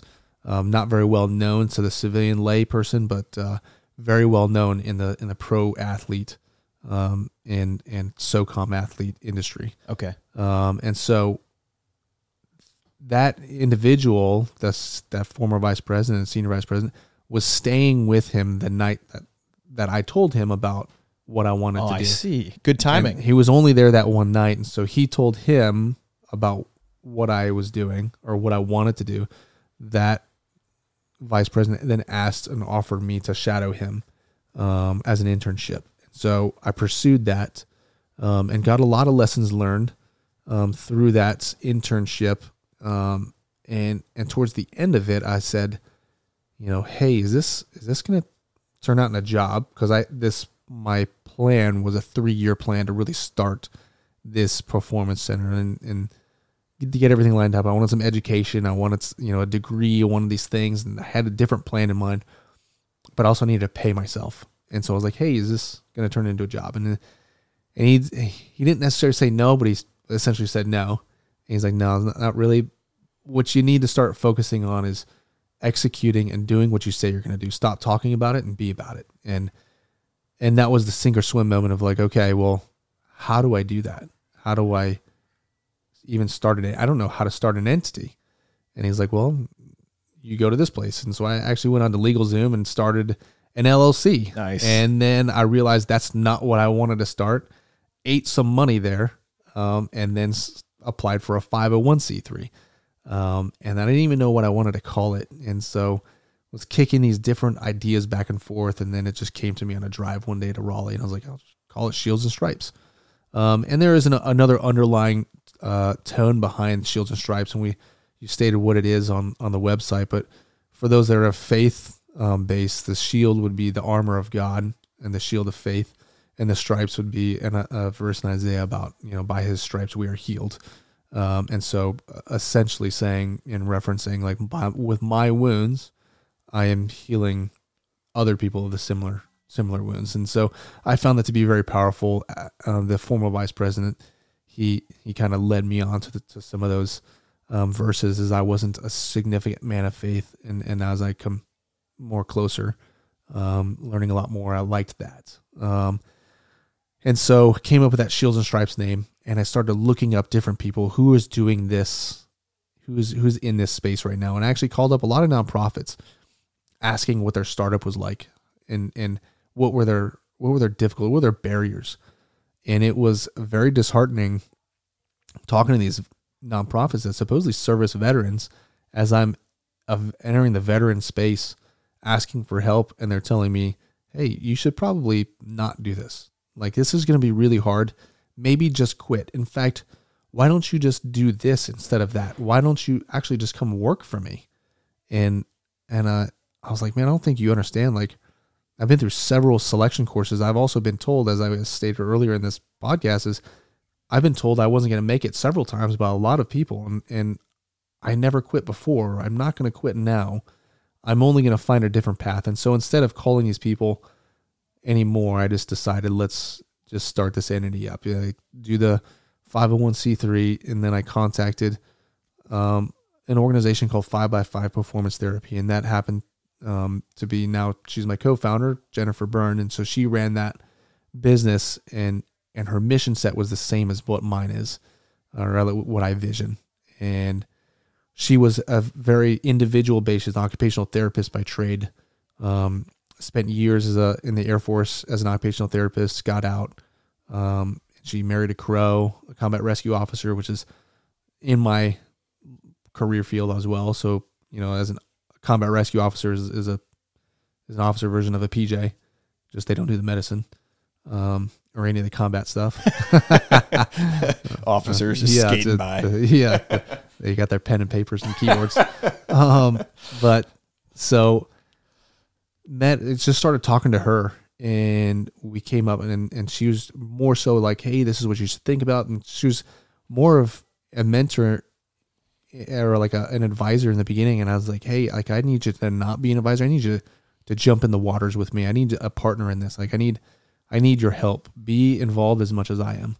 Um, and so we collaborated efforts and then started building the team. Um, and, and I don't know anything about business and I started learning a lot of things like got a lawyer and he's like, all right, send me your bylaws. Okay. wh- what are bylaws? and, and he's like, oh, it's, it governs your board. It's, Yeah. it's what governs your board. Uh, what is a board? Yeah, And- it's you. You're yeah, the board. what is the board You're of the board. directors? And I was like, oh, so I was like, all right, so I'll figure this out. And all right, uh, let's get your your board meeting minutes. And I'm like, I don't know what you're talking about. Minutes, and and then you know he typed that up for me, and he's like, all right, send me your articles of incorporation. Not sure what that is, and so learning all these lessons of like that these very basic things, but I didn't know it. Like I can shoot a gun, I can put a tourniquet on, I can just faster I can jump out of a plane, Yeah. do anything else. But you tell me to do some paperwork and and figure out a business. Like I was, you know, I was lost. I was in, I was reading a different language, and so now this became my thing, and then built up the team, um, and, and started essentially. Now I'm going to raise some money, and so like, how do I do that? You know, and then getting comfortable telling the story that I just told you, and and learning that you know at first I was like, who wants to hear my story? And nobody wants to. Nobody wants to listen to me. No one wants to listen to me talk. Um, you know, I'm not special. I'm not didn't do anything great. You know, I don't I don't have a medal of honor. I don't have a silver star or anything. Like, just a, a dude that did some things. And uh, it turns out a lot of people actually wanted to hear my story. A lot of people believe in what I'm doing and, and believe in what we're trying to do. And, and it turns out that there's a lot of good patriots and Americans out there that want to donate money to help us get it going. And so we had a our first fundraiser um, back in August, and our goal was to raise twenty five thousand dollars for a pilot study we're doing actually next week. And man, put a lot of effort and time into it. Spent spent a lot of my own personal money, um, and then at the end of that, raised a total of you know sixty thousand dollars for us and forty thousand dollars for somebody else, and and so it's you know hundred thousand dollars in total, um, just by people being good, you know, p- good people that wanted to help others and believe in us, and so we essentially quadrupled our vision, our number, um, and so that allows us to do another one, and then really that once this starts cascading and we can get going with our full four week program and and build it out to these different branches of uh, that that can you know at least house us. Dude, that is uh that's a heck of a transition. You know, you can do a kidney transplant on the fly in a helicopter, but Yeah. what are your articles of organization? That's no Yeah, joke, man. I, yeah. I totally hear you on that. It is another language. I think it's pretty cool, man. And you've taken essentially a tragic and terrible experience, and that is your fuel for what you're doing now. Mm-hmm. Like that's your why. Yeah. Part of your why, at least. Yeah. And the golf outing thing, because that was how long ago? A couple weeks ago. Yeah, that was uh yeah about four weeks ago. So that was, I mean, you guys are a, this is a young, you're a fledgling organization. Yeah. There is some traction. What is something that you are trying to do as one of the co-founders? And it's you and, uh, you want to give a shout out to your, your, your CCT bro? Uh, Eric Ballister, so he's he's um yeah he stood up helped stand, stand up the company. and He's got some several other things of his small business going as well. So currently he's my treasurer, and then um running as as you know multiple hats. You know, ambassador. He's building the website. He's building brochures. He's Yeah. now he's going to be an, an operational director down in uh, hopefully our cohort that goes down in Phoenix. Um, and so, you know, as everybody's wearing multiple hats, and you know, it's it's it's mind blowing. The same, you know, it's may not be get, like getting shot at, but I have that same drive to complete this, same drive and motivation to to make this work and and be successful at this as I did when I became a PJ. Right. Um, and so nothing's going to stop me from from doing this other than maybe dying. Yeah. Um, Or you, I mean, CrossFit games are for another two years. yeah, so you're exactly. good until Yeah. then, right? Yeah. Right. You know, I, I fit time in between there to train.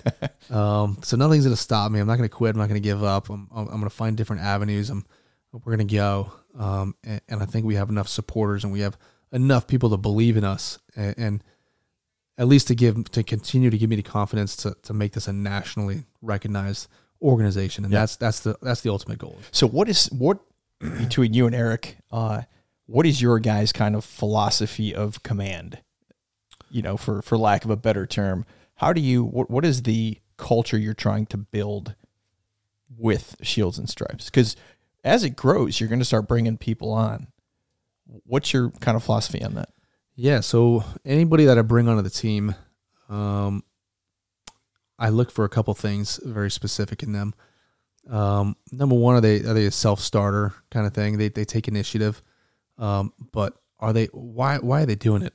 what what are they there for? Are they are they asking to be a part of this because they want to get paid because they want because they see money because they see dollar signs, or is there an underlying thing behind them that that they that they truly find passion in?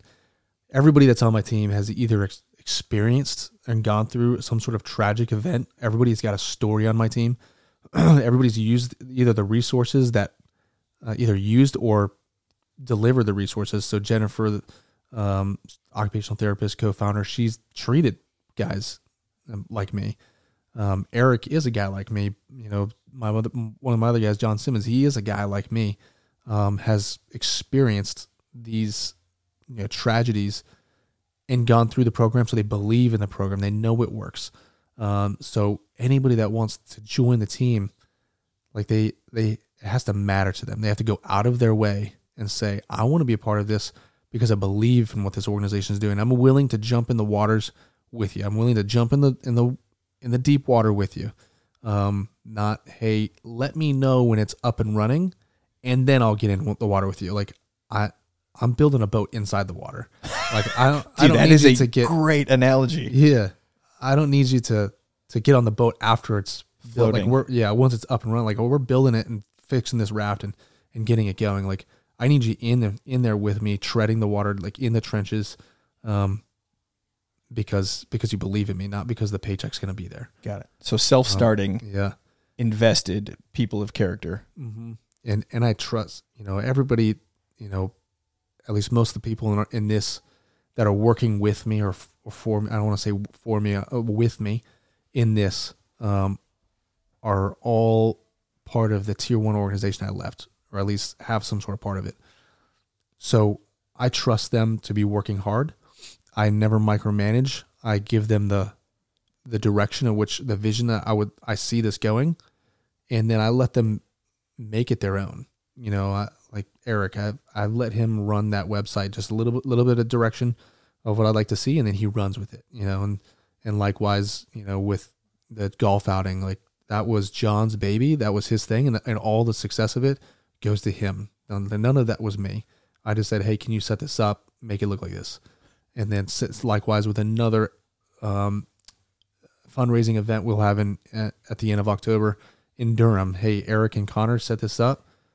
I just want this one thing in there, make it happen. And so I trust them wholeheartedly to make those connections to to reach out to these different sponsors, these different corporations, and that they're going to be legitimate corporations. So what I can't have is you know some a link to an organization that is too far leaning left or too far leaning right, you know, in the political spectrum, and and their beliefs just don't align with ours. Like I, we are very neutral. I don't I don't care what anybody believes. You know, uh, you know, negative, positive. I need the main focus is to make these people better. If if you hate police, well, help me make them better by supporting us so that you don't have to hate them, so that they are less angry, so that they are less irritable. Um, and if you love them, well, let's let's help them be better stewards to their community. Let's let's help these people with PTSD who are committing suicide at an alarming an alarming rate. Um, let's prevent that from happening in the future. So that is your so that's part of the leadership style is you give your people an end state, a little bit of guidance, then you get out of the way. Right. Yeah. That's it. Because I'm lazy and I don't I don't I don't but- want to stress. But also stress you've been on the things I don't reverse of that, I imagine, when Sure. you've been micromanaged and know what it's like, where it's the worst type of Right. leadership style to work under, and it's completely ineffective. Right. Um, have you had any? Can you talk about any of the testimonials so far? Um. So we we have our pilot study next next week. Okay. And so our first group that will actually go through a, a, a snapshot of the program. Um. So it'll be a one week in, of in person and three weeks of virtual. Um. And that's a one to four ratio. Then the next one we'll do a two week in person and see six week virtual, and then we'll really be able to step foot into the four week and twelve week program. Um.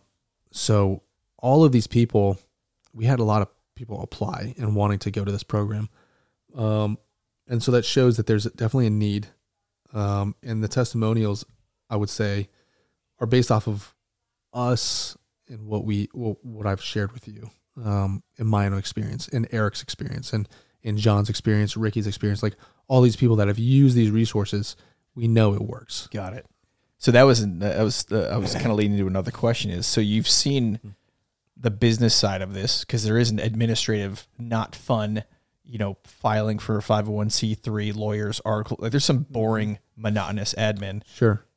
it's uphill Mm-hmm. I mean it's always going to be uphill Has that what you've experienced so far, as far as the uphill climb, has that affected your fuel to execute this mission at all? No, um, I, I would say I mean I like the challenge. I enjoy the challenge. I enjoy, enjoy the new, the new things. Um, what I also enjoy is, you know, where where my my challenge used to be, you know, what what's the most complex scenario of combat I can get into and and still succeed at.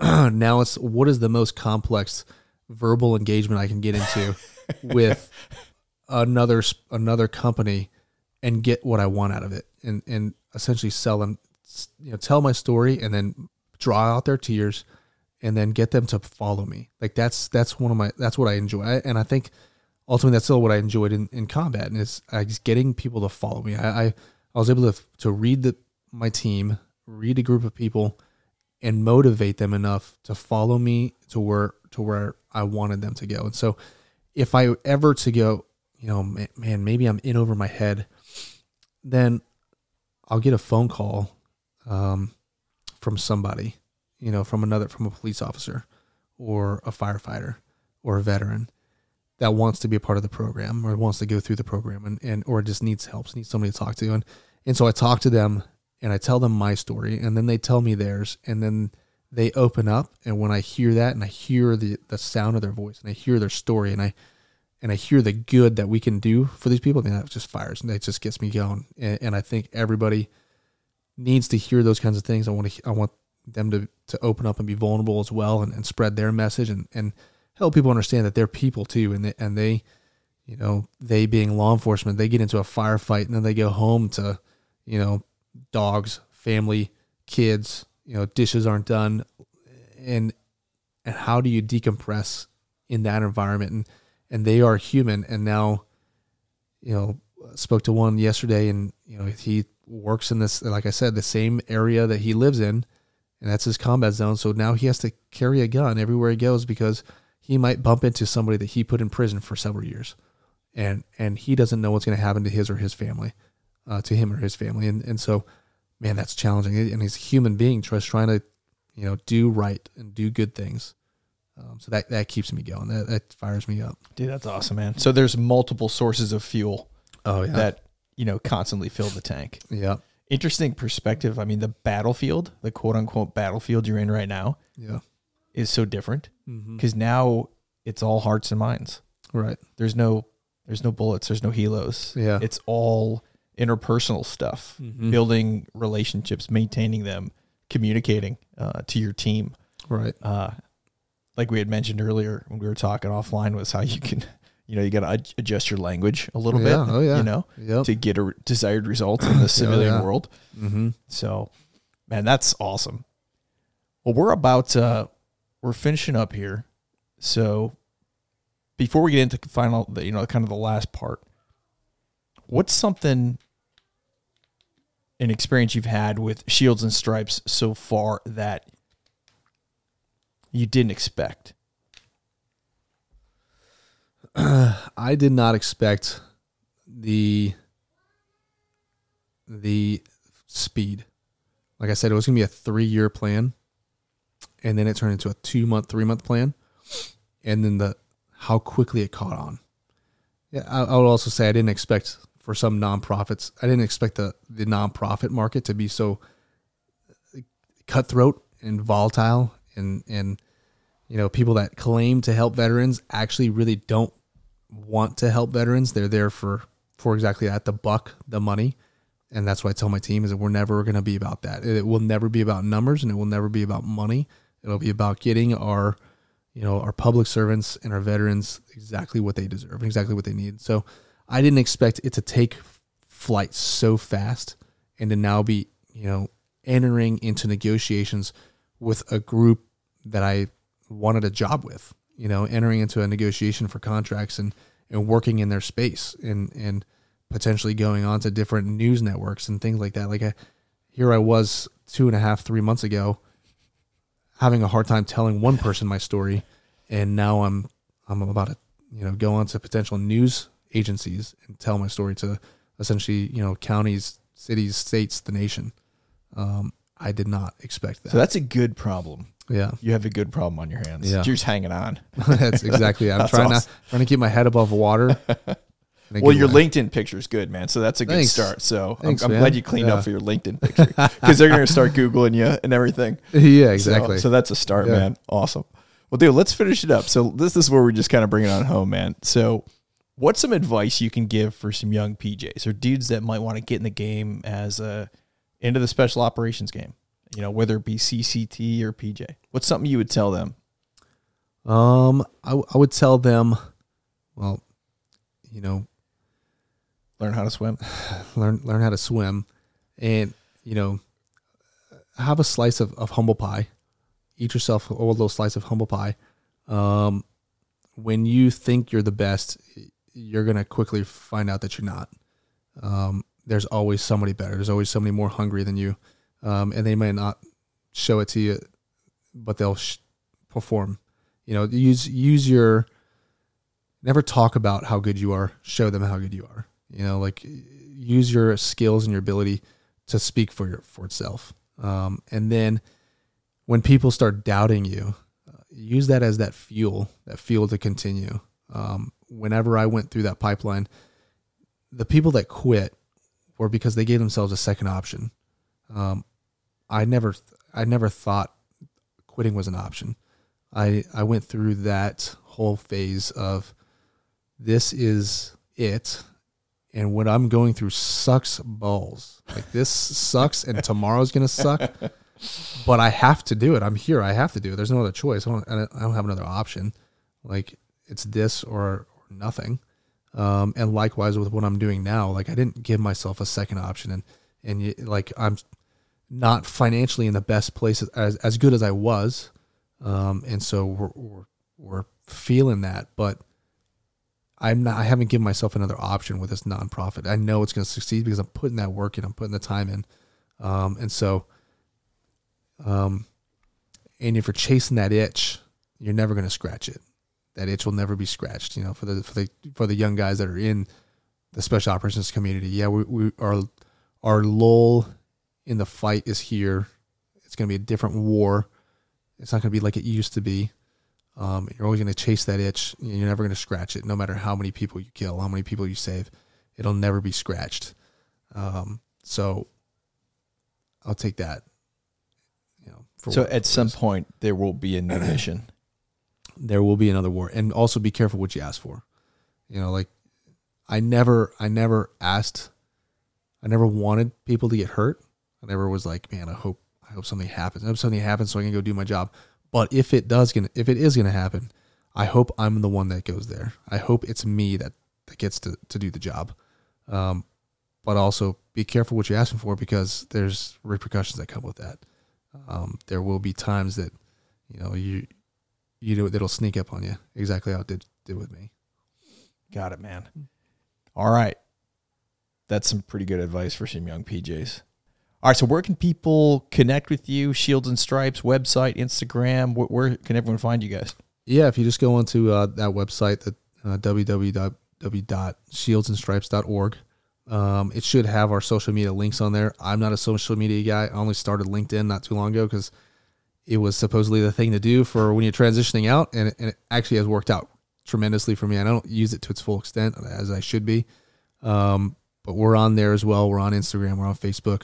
I just don't manage that stuff. Somebody somebody else manages it for me.